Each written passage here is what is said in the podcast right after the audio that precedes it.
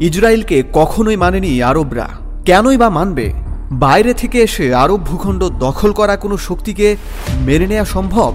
ইহুদি জবরদখলের বিরুদ্ধে আরবরা অতীতে কাঁধে কাঁধ মিলিয়ে লড়াই করেছে। আজ থেকে অর্ধশত বছর আগেও ইসরায়েলি দখলদারিত্বের বিরুদ্ধে একসাথে লড়েছে Saudi Arab, Iraq, Syria, Lebanon, Algeria ও আমিরাতের যোদ্ধারা। এই লড়াইয়ে সামিল হয়েছে অনারব মুসলিম দেশগুলোও। কিন্তু পরিস্থিতি আজ সত্যি পাল্টেছে। আরবদের অনেকেই ইসরায়েলকে বন্ধু হিসাবে মেনে নিচ্ছে, আর তার অগ্রভাগে আছে সংযুক্ত আরব আমিরাত। আরব আমিরাতকে নেতৃত্ব দিচ্ছেন ঠান্ডা মাথার একজন নেতা, যার হাত মুসলিম ব্রাদারহুড আর ইয়ামিনীদের রক্তে রঞ্জিত। তিনি মোহাম্মদ বিন জায়েদ আল নাহিয়ান বিশ্ব গণমাধ্যমে যার পরিচয় এমবিজেড হিসেবে। ছোট্ট আমিরাতের লম্ফঝম্ফ দেখলে যে কারোরই মনে আসার কথা। আরে, এ তো বাঁশের চেয়ে কমচি বড়। সেই আমিরাত ইসরায়েলকে কোলে নিয়ে বুড়ো আঙ্গুল দেখাচ্ছে তুরস্কের মতো মুসলিম পরাশক্তিকে। ভাবা যায় আরব আমিরাতের সাথে এতদিন কূটনৈতিক সম্পর্ক ছিল না ইসরায়েলের। কিন্তু সম্প্রতি দুই দেশের সম্পর্ক স্বাভাবিক করার ঘোষণা এসেছে। এরপর থেকেই ইহুদি আমিরাতি এখন গলায় গলায় ভাব।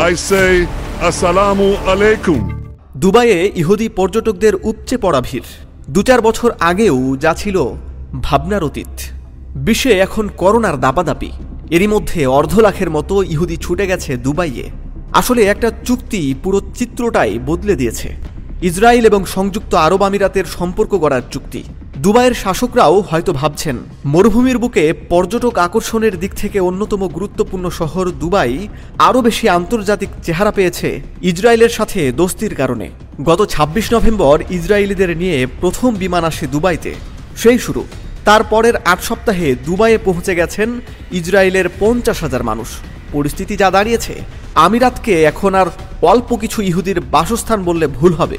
বরং ইহুদি পর্যটকদের ভিড়ে গমগম করছে দুবাই। বিলাসবহুল হোটেলে ইহুদিদের বিয়ের অনুষ্ঠান হচ্ছে। বুর্জ খলিফার সামনের স্কোয়ারে বাজছে হিব্রু গান। ইসরায়েলের মানুষদের দুবাই যেতে ভিসার ঝামেলাও এখন আর পোহাতে হয় না। কেবল যে অস্থায়ী পর্যটকরা আসছেন তাই নয় দুবাইতে ইহুদি স্কুল তৈরি হচ্ছে। জার্মান গণমাধ্যম ডয়চে ভ্যালে এক প্রতিবেদনে বলছে, ইসরায়েলের সাথে বাণিজ্যিক সম্পর্ক বাড়ছে আমিরাতের।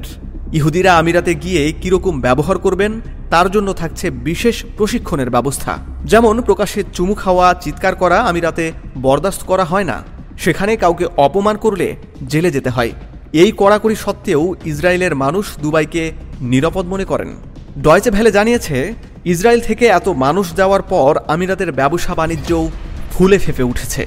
শুধু পর্যটন নয়, তার প্রভাব অন্য ক্ষেত্রেও পড়েছে। দুই দেশই আইটি ও ইঞ্জিনিয়ারিং ক্ষেত্রকে খুব গুরুত্ব দেয়। হীরা কেনাবেচার ভবিষ্যতও উজ্জ্বল বলে মনে করা হচ্ছে। দুবাই ডায়মন্ড এক্সচেঞ্জ ইতোমধ্যে ইসরায়েলের ডায়মন্ড এক্সচেঞ্জের সঙ্গে চুক্তি করেছে। তার এক মাসের মধ্যে তেলাবিবে ইসরায়েলের ডায়মন্ড ট্রেড সেন্টারের পাশে দুবাই এক্সচেঞ্জের প্রতিনিধি অফিস চালু হয়ে গেছে। দুবাইয়ে এখন যা ঘটছে তাতে ফিলিস্তিনিদের চেয়ে দেখা ছাড়া আর কিছুই করার নেই। তারা হয়তো ভাবছে, আরব ভাইরা তাহলে আমাদের সাথে বিশ্বাসঘাতকতাই করল?